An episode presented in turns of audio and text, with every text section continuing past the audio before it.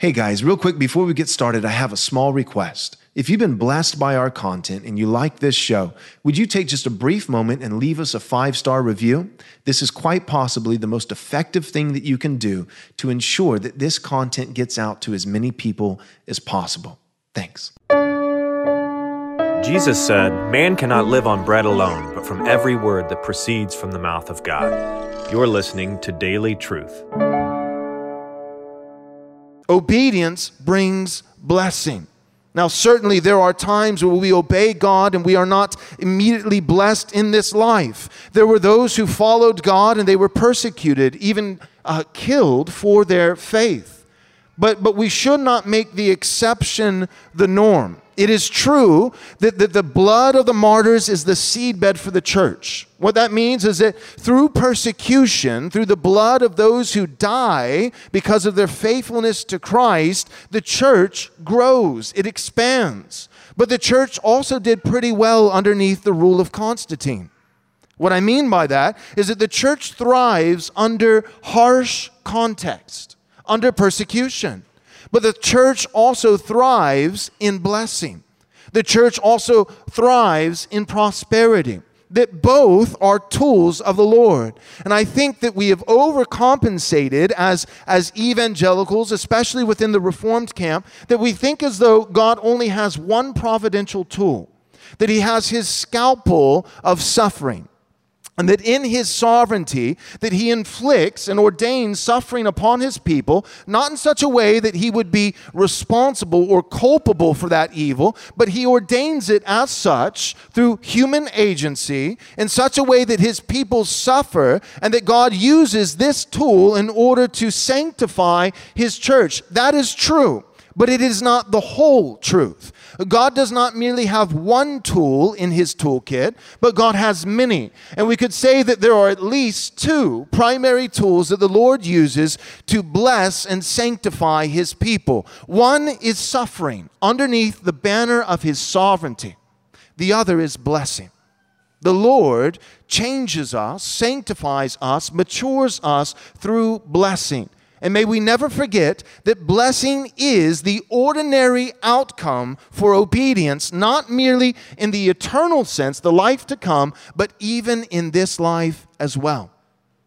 The Apostle Paul, after the life, death, resurrection, and ascension of Christ, after the outpouring of the Spirit at Pentecost, without equivocation, without any disclaimer, without any sidetrack or any kind of excuse, the Apostle Paul clearly states this: "Children, obey your parents in the Lord, for this is right." And this is the first commandment with a promise that it may go well with you. So the Apostle Paul restates the fifth commandment from the Decalogue, from the 10 Commandments, as though it is in full effect under the new covenant. And not only is the commandment, the law, still in effect, but the Apostle Paul seems to think that the promise is still just as good. The law is just as binding, and the promise, the blessing, is just as sure. Children, obey your parents, for this is the first commandment with a promise, not just that you'll be rewarded in the life to come, but that it may go well with you here in this life, and that you may be blessed in this land that you are inheriting. Obedience brings blessing. So the purpose of God's law is to reveal to us His holy character by way of consequence, our sin, and therefore it drives us to Christ. It shows us the need for a Savior. Charles Spurgeon always said that a person cannot appreciate the beauty of Christ unless he first comes to see the necessity for Christ. The law reveals our need for a Savior, but it also is a lamp unto our feet. It guides us in the path of righteousness. It does not guide us to salvation, but for the Christian who has already been saved by grace alone, through faith alone, in Christ alone, for the Christian who is redeemed, the law guides us not to salvation, but from salvation to maturity, to holiness, and to blessing, guaranteed in the life to come and ordinarily in this life as well. Men, if you keep your vows to your wife, if you cherish her and love her and lead her with authority and courage and kindness, if you do not commit adultery, if you work hard, if you store up an inheritance for your children's children, there will be a blessing. Your kids will be better off than other people's kids. And when the world tries to tell you that this is white privilege, you can respond by saying, no, it is Christian blessing. It is Christian blessing. There is a blessing for obedience. Period. Period.